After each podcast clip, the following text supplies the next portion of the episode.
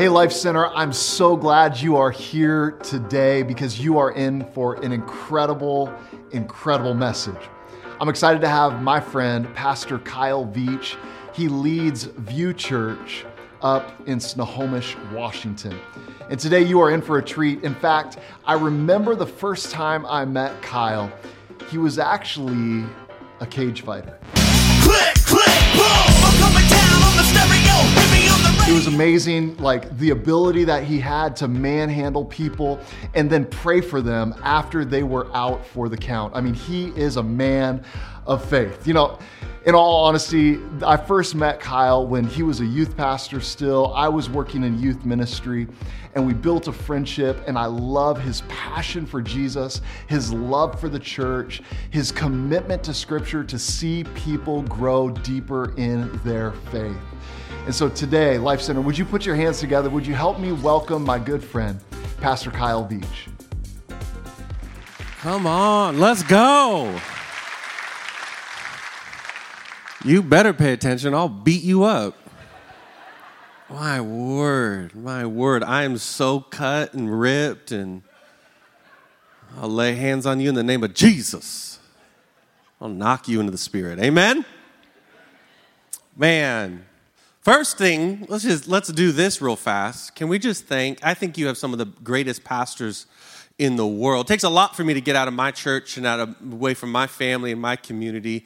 And I think Tyler and Amber are just the best. I think their family's the best. I think you're the best because you have the best. And so can we just do honor and can we applaud them and thank them? Doing a great work here. The 253 everybody. I don't know anybody who loves their community more than the 253. The people just love this place. My parents live in the 253, and when someone, uh, they live off Proctor in that kind of general area, and, and uh, someone will make fun of Tacoma, and my dad like puffs his chest up and is like, Excuse me?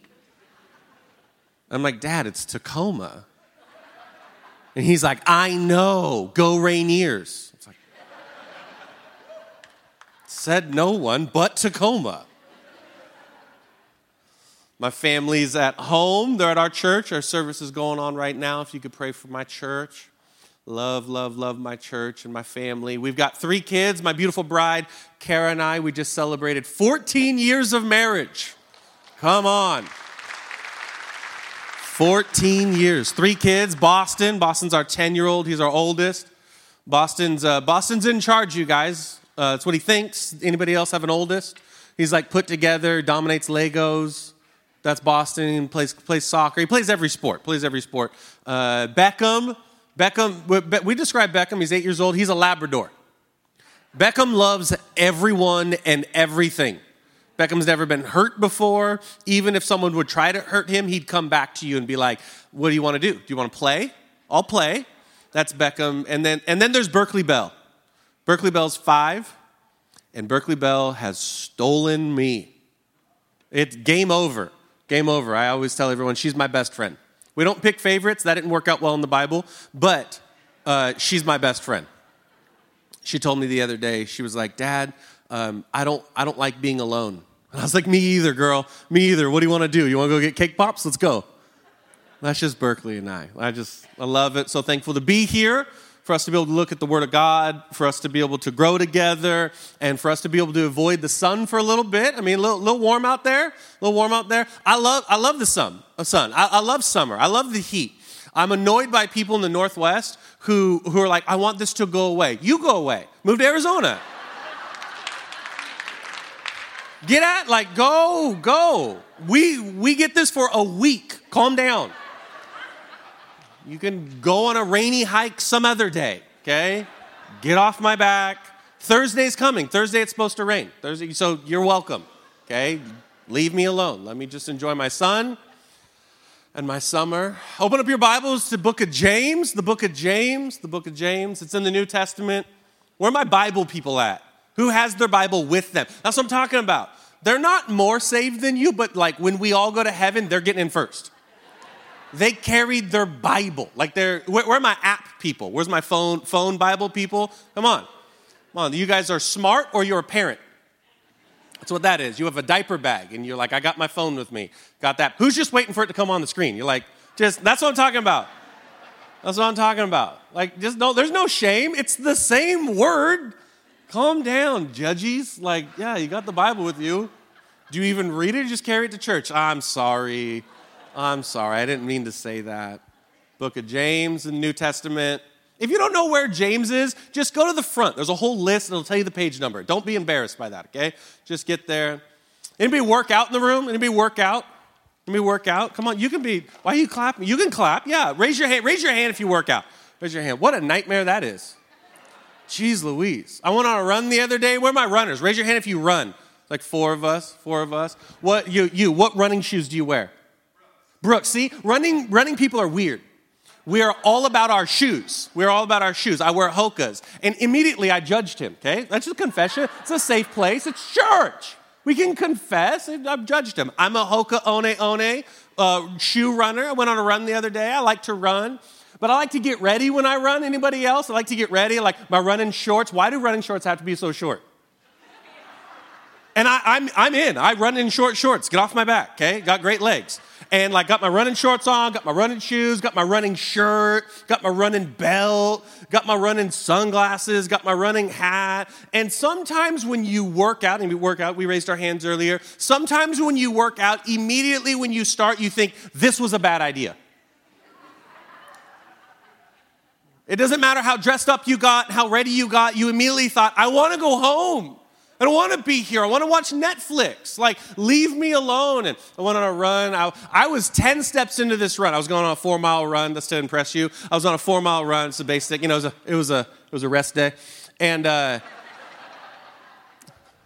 that guy. And uh, 10 steps into it, I thought to myself, I don't want to be here anymore. 10 steps in. Uh, this, this is horrible. I can't do this. And about 10 steps later, I thought to myself, I'm, I'm the best. I'm better than other people. Other people don't even run. I'm running. They sit on the couch. Like, you know, you can feel better than other people sometimes. Like, mentally, if you ever run or work out, you realize immediately you're a mental midget.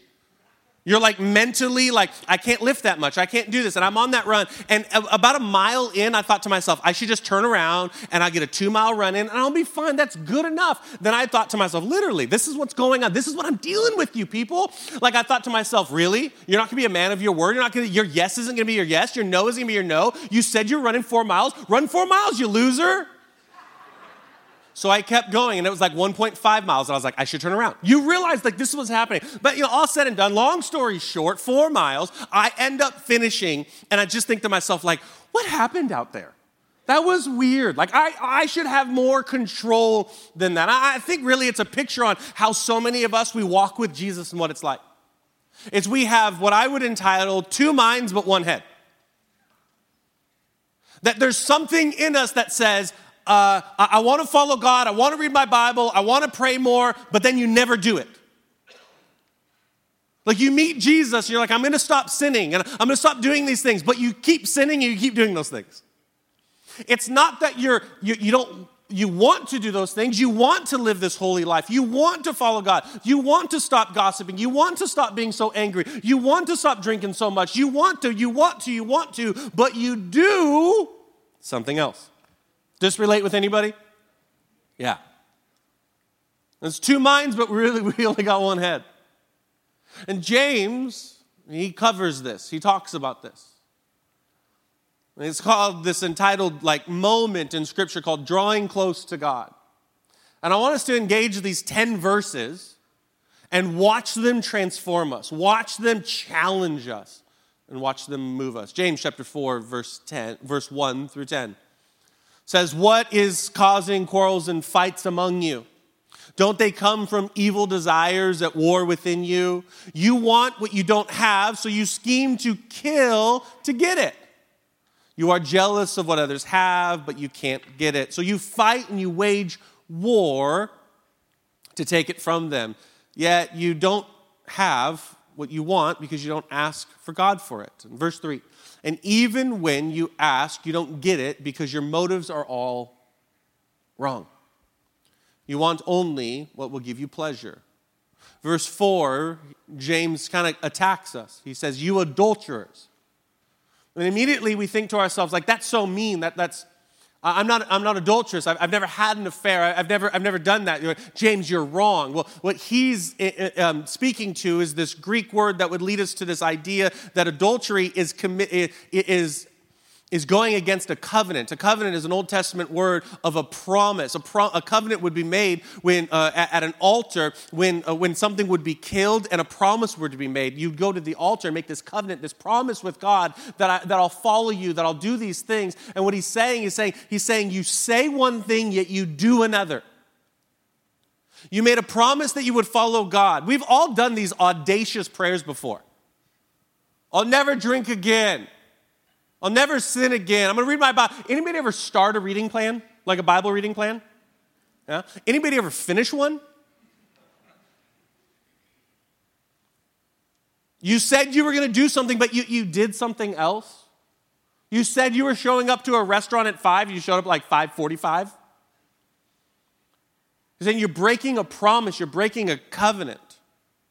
Don't you realize that, that friendship with the world makes you an enemy of God? Wow, James, pump the brakes a little bit. And I love that he doubles down on it. He says, I'll say it again. Always notice when scripture repeats itself. He says, if you want to be a friend of the world, you make yourself an enemy of God. And this is really the message in, in, in one moment in Scripture, verse 5. Do you, do you think the Scriptures have no meaning? Isn't, isn't that world right now? Right now. Come on. You ever read the book of Daniel? The things we're walking through aren't new. We, all, we have such a victim mentality. Oh, the world's so bad. What is God going to do? Did you read the Bible? Did you read the book of Daniel? Did you read the Old Testament? Like things that are happening right now have happened before, and God always prevails. God always wins. God's people are always victorious. God's word always stays true. And so, do we think the scriptures are real, or are we going to bend and break to conform to the world? Because the more we act, more we spend time in the world, the more we'll look like the world. But the more we spend time in the word of God, we'll look like Jesus. So, the scriptures real? They, do, you, do you think the scriptures have no meaning? They say that God is passionate, that the Spirit He has placed within us should be faithful to Him and give us grace generously. As the scriptures say, God opposes the proud but gives grace to the humble. Verse 7 So humble yourselves before God. Resist. Say, no, come on, not, not today, Satan. Resist the devil and he will flee from you. Come close to God God will come close to you. Wash your hands, pandemic people, please. You should have washed them before. We didn't need the WHO and the CDC to tell us that we were bad hand washers. You found out though. Wash your hands, you sinners. Purify your hearts, for the loyalty is divided between God and the world. Let there be tears for what you have done. Let there be sorrow and deep grief. Let there be sadness instead of laughter. Oh, jeez, James. And gloom instead of joy. Verse 10, we get a little bit better. Humble yourselves before the Lord and he will lift you up in honor. Let's pray. Father, we thank you for today. We thank you for the time that we have together. May we honor you with our time, honor you with our words, our thoughts. May we go close to you. We thank you so much for your provision, for your guidance. And we just pray, uh, we pray favor over the Mariners. May they trade for Juan Soto and make the playoffs. Amen. Come on, everybody. Can I get an amen? Jeez Louise, that's a good amen. I, I think it, it's, it's funny how sometimes we, we commonly think that the Bible is just all about us. It's all about me. It's all about who I am. No, no, the Bible wasn't written to you, but it's written for you. Okay, so, so we've got to learn who the original hearer is. We've got to know who's digesting and who's writing this. This is James. James is the half brother of Jesus. You think you have like a weird Thanksgiving? Imagine being in a bunk bed with Jesus.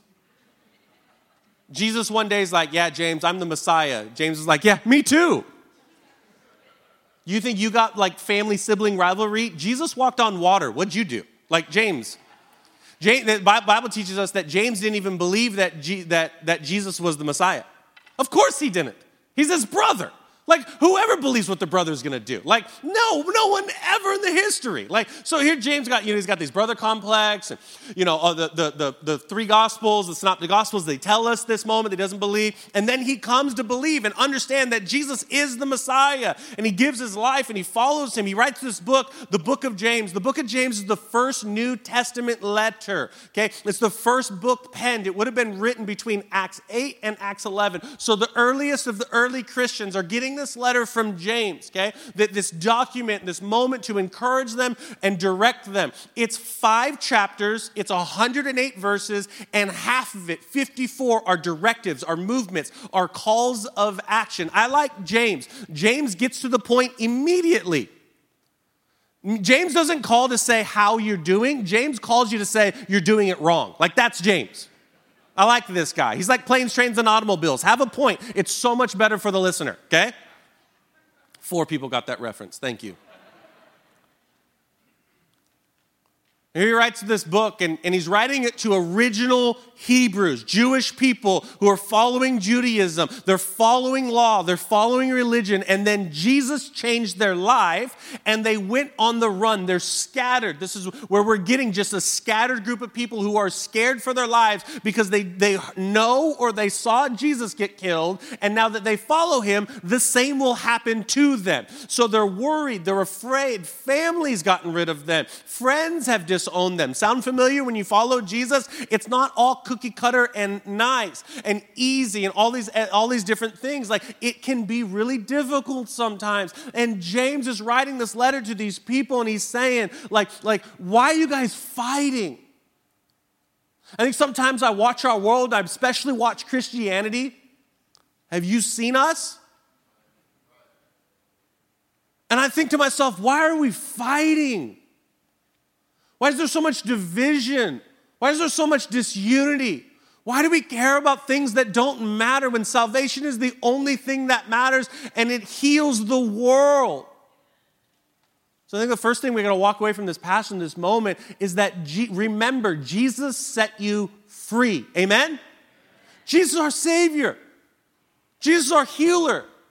Jesus removed sin from our life. Jesus went to a cross for you. Jesus came to earth for you. Jesus lived for 33 years, three years of a public ministry. Jesus gave everything. He hung on a cross. He died. He went into a borrowed tomb, and on the third day, it was empty because he walked out because he defeated death for you. So we've got to then live like we are free, not in bondage.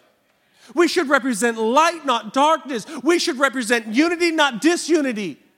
We should represent hope, not, not, not, not a dishope that, that's not going anywhere. We should represent a future, a present, and a past so we know where we've been, we know where we are, and we know where we're going.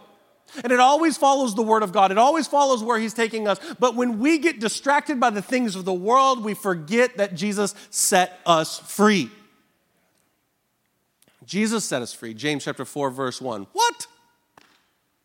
What, what are you guys fighting? What's causing all these problems, these quarrels?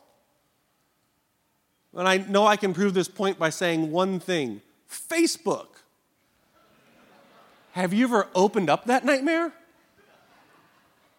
Buy a journal, get off Facebook. Wow, I've gotten into your headspace and it's weird. Things are flat that are round, You're getting it? What are we thinking? We're fighting about things that don't matter when a world's going to hell. And you're set free, so you think everything's good, and you might make it into heaven. But what about the world that you're called to reach? What's causing this? Why are we doing this? We live in this house divided, and this pain and this anguish of what's happening this lost mentality. I think it's because this just because you're free doesn't mean there isn't work to be done. Just because you're free doesn't mean there isn't work to be done. Just, just because you met Jesus, because you like, like, like think about that moment of salvation for you. Maybe it was years ago, maybe it was days ago. Maybe it's today. You walked into a church, you were in a, a, room, you're, you're, you're with a friend, the moment you raise your hand, you confess with your mouth, you believe in your heart Jesus Christ Lord, You receive that salvation. And I, I think sometimes we're, we're, we're sold the bill of goods that everything's going to be great from that day forward. No, no, no, just because you met Jesus doesn't mean you know how to act like Jesus. I'll prove it this way. My, my, my, my older two boys, uh, Boston and Beckham, they played club soccer. And so they, they, made, a, uh, they made this, you know, club soccer team. And it's awesome and prestigious and all, the, all this kind of like accolades and they're all excited and they go out all these hundreds of kids are out there and they made the team. And so they make the team and they, they you know we, we, they get the jersey and they get the bag and they're all proud of themselves. And but you know what the reality is? They're not any good. Oh my word. Have you seen an eight-year-old play soccer? What? I listen to some of the parents they think their kid's good. I'm like no your kid's not good. Like do you want me to tell them or do you want to? Because the goal's that way. Just cause, but just because, but, but they go to practice multiple times a week, and every day they're a little bit better. Every time they go, they're a little bit better. This is why your church attendance matters. Not so that the church can get bolstered, but it's so that every time you come, you can learn, you, you can worship, you can engage, you, you, you, can, you can grow a little bit. You got to be refined. You, you got you to step in, you got to bring worship into your house, you got to bring the Bible into your house, you, you, you got to bring praise into your home. Like you want to raise godly children, teach them and, and begin to look like Jesus, not like the world. Like, like you got to begin to fight for this thing so that people know that you are a Jesus follower. It's not a good thing when people are surprised that you follow Jesus. There's work to be done. This is why discipleship matters. You've got to read your Bible. You've got to pray. You've got to tithe. You've got to fast. You've got to Sabbath. You've got to do the things like Jesus. But when we just always are consumed by the world, don't be surprised why you're angry like the world. But when you spend a lot of time with Jesus, don't be surprised that the things that used to make you angry aren't so important anymore. I think some of us, we begin to sit here and we're like, yeah, I do this. I think there's a gauge for whether we're following Jesus or not because forgiven people talk to God forgiven. When we live forgiven, when we are free, we begin to speak freedom over ourselves and over others because what you pray for reveals what matters to you. Oh, what you pray for reveals what matters to you. Prayer is a wild little concept, right? Here's the, here's the creator of the heavens and the earth God, deity, like on a throne up in heaven, and he's like, call me up anytime. I've got three kids. Half the time when they're talking to me, I'm ignoring them. They're always talking. I want, I need, I have to have. I got to have silence. Calm down. God never has that with us. He, he's desperate for to hear our voice. He's desperate to hear what you have to say. He's desperate to begin to talk to you. He's desperate to hear your problems. And when you bring your problems to him, he's not surprised by them because he's already with you. He gave us the Holy Spirit so that he can always be with us. There's this big word called omnipresent. God is always with us. Holy Spirit is always with us. If you met him, he's inside of you and he is with you. So when you begin to speak out to him, he already knows, but he still cares to listen. But what you pray for matters. Prayer's a wild concept to me. What if your prayers got answered? I pray, I was golfing the other day. I prayed for a hole in one. I said, Lord, heal this land. We pray revival for this hole. Take one guess where that ball went into the water. He opposes the proud. Amen? What if your prayers actually got answered? I, I, I, think the wildest moment when a prayer got answered. Who remembers the story of Lazarus? Raise your hand. Remember the story of Lazarus? Lazarus. Lazarus. Okay, someone tell me. So, someone tell us. What, what, what happened with Lazarus? Someone tell me. Just yell it out. He died. And then what? We got some mumbling that something might happen. I'm going to need a little more distinct response for what happened to Lazarus? He, ra- he raised, got raised from the dead. How long was he dead? That's a long dead time. I just want to like make, make note of that. That's a long time to be to be dead. His sisters, they, his sister went to Jesus, was like, "You got to heal Lazarus." Can you imagine? Like, what a miracle! That, like, but what about from Lazarus' point of view? Not a miracle.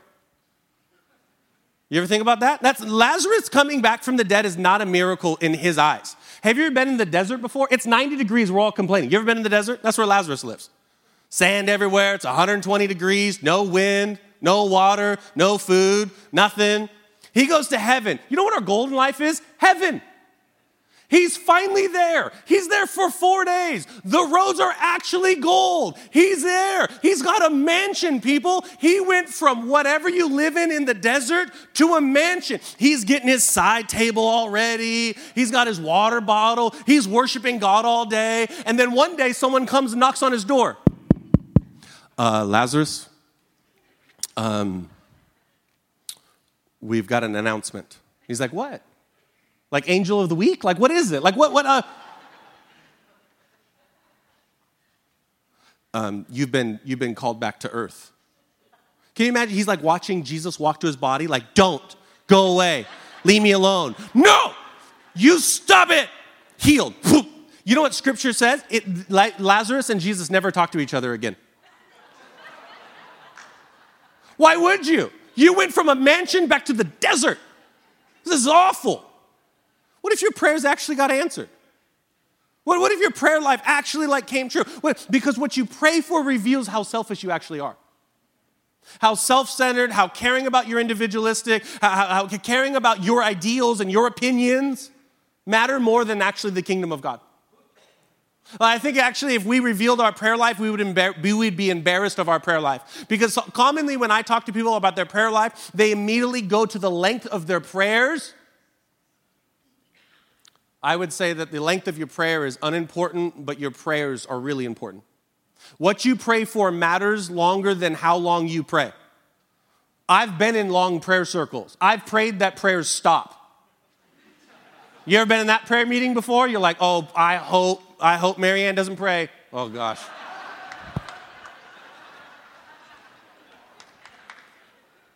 You're like holding hands, you're This isn't prayer, this is gossip. Well, your prayers really matter, though. James chapter 4, verse 3. And even when you ask, you don't get it because your motives are all wrong. Oh man, the Bible's good. You want only what gives you pleasure. You want only what is about you. What you pray for, what you pray for reveals what matters to you, what is really important to you, what, what's a big deal to you. You know, I think even scarier than a prayerless individual is a prayerless church. But a reflection of a prayerless church is a prayerless individual. And a church that always just prays for itself, a church that always just cares about its individual. See, a prayerless church is a faithless church. And a faithless church is a fruitless church. And I think we see that a little too much.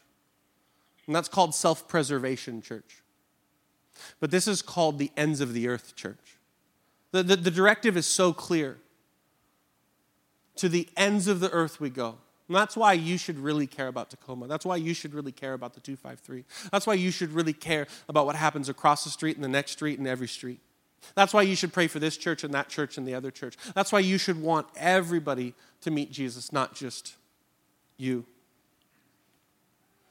Your hands really reveal your heart, though.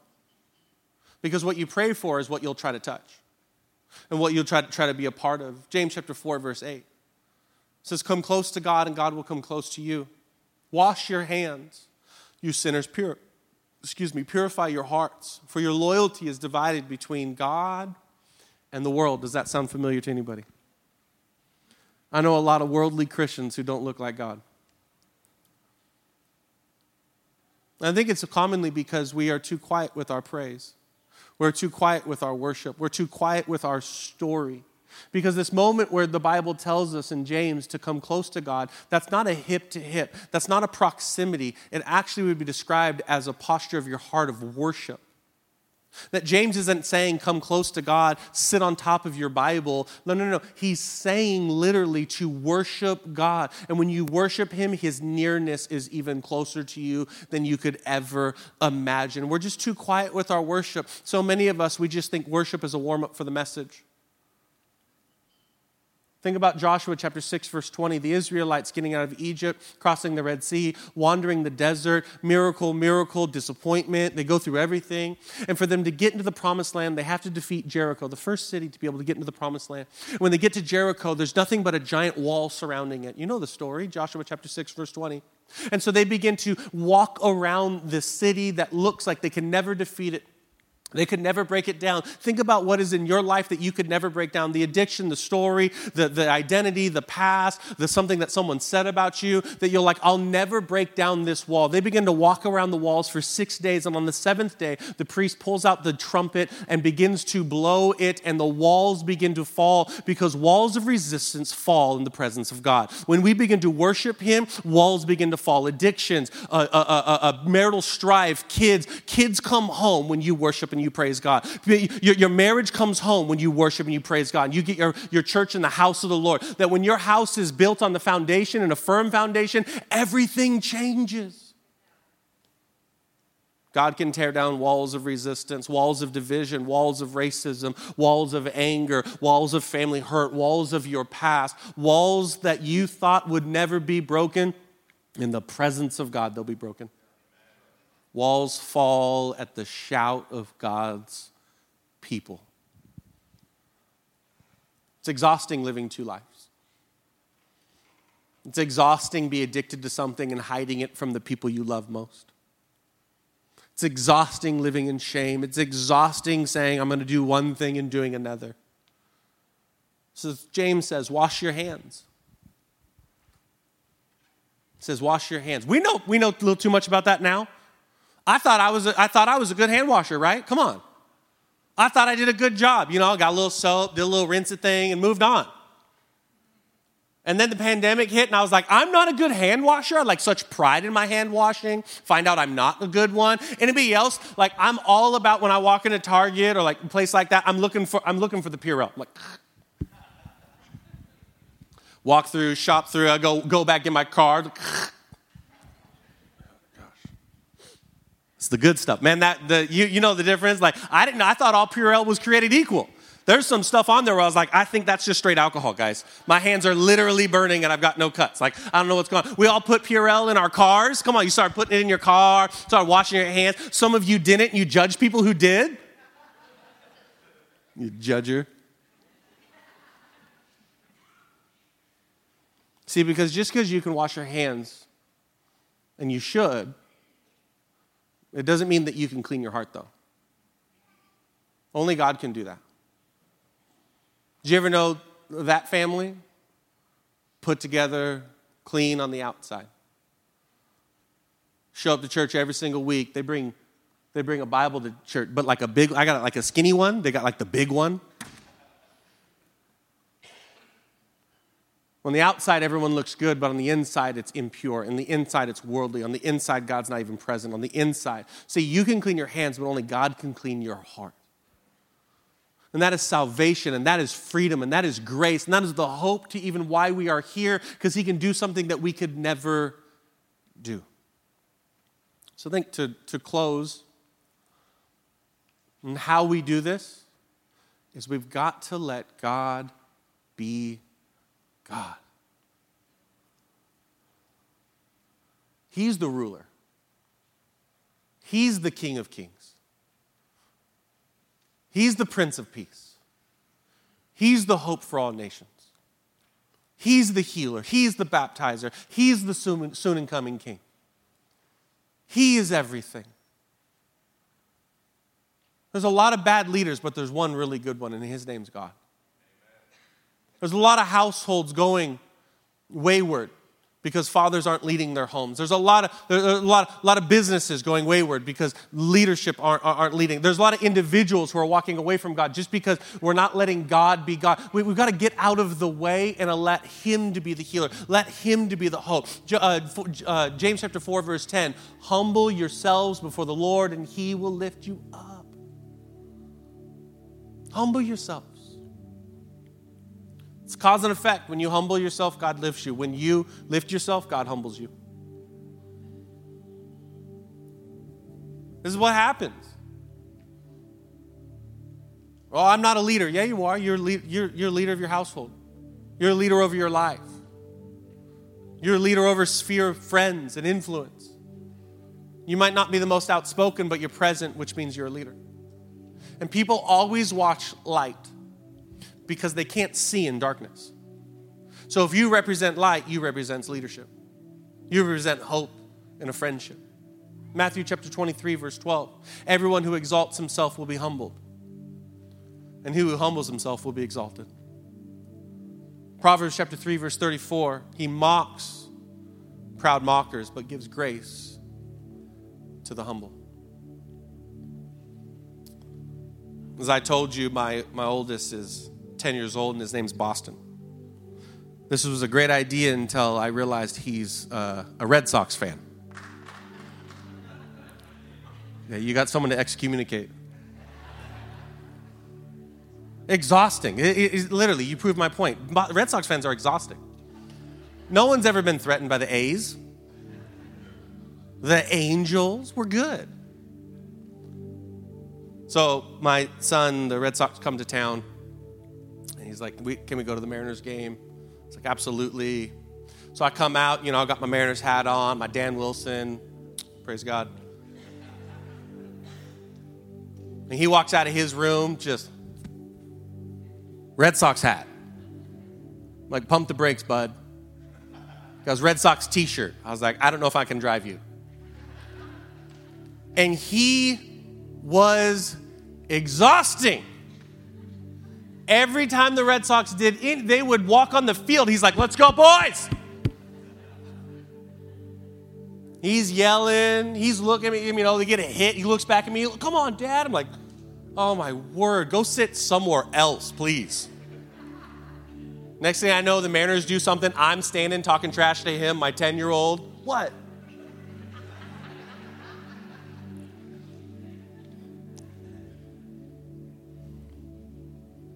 I just, I loved his loyalty though. I love that other fans chirped at him and he chirped right back. I loved his loyalty. Because the question that James is asking in this moment, in this passage, and in his book, he's asking, Who is God to you? Is he the leader of your life? Or is he not? Really, what he's saying is, is Is Jesus an option or is he everything? Is he sometimes or always? That's the difference between this moment. That's the difference between two minds and one head. Let's pray. Father, we thank you for today. We thank you that you are God, that you are in control, that you guide us, that you lead us, and that you are with us. And you sent your son to die for us. If you're in the room right now, just with eyes closed and head bowed, and you don't know Jesus, you've never met him before in your life or been around church for a little bit, today you want to give your life to him. I'll give you an opportunity in just a moment to raise your hand. In that moment, we'll confess with our mouth, we'll believe in our heart that Jesus Christ is Lord, that He died on the cross for our sins, and that we are forgiven forever. In that moment, you get saved, and then you know now that there's work to be done. So if that's you, just go and raise your hand and say, That's me. I want to get saved today. I want to meet Jesus. Amen. In this room? Amen. Amen. Amen. Four hands up. Five hands up. Anybody else in the room? Thank you, Jesus.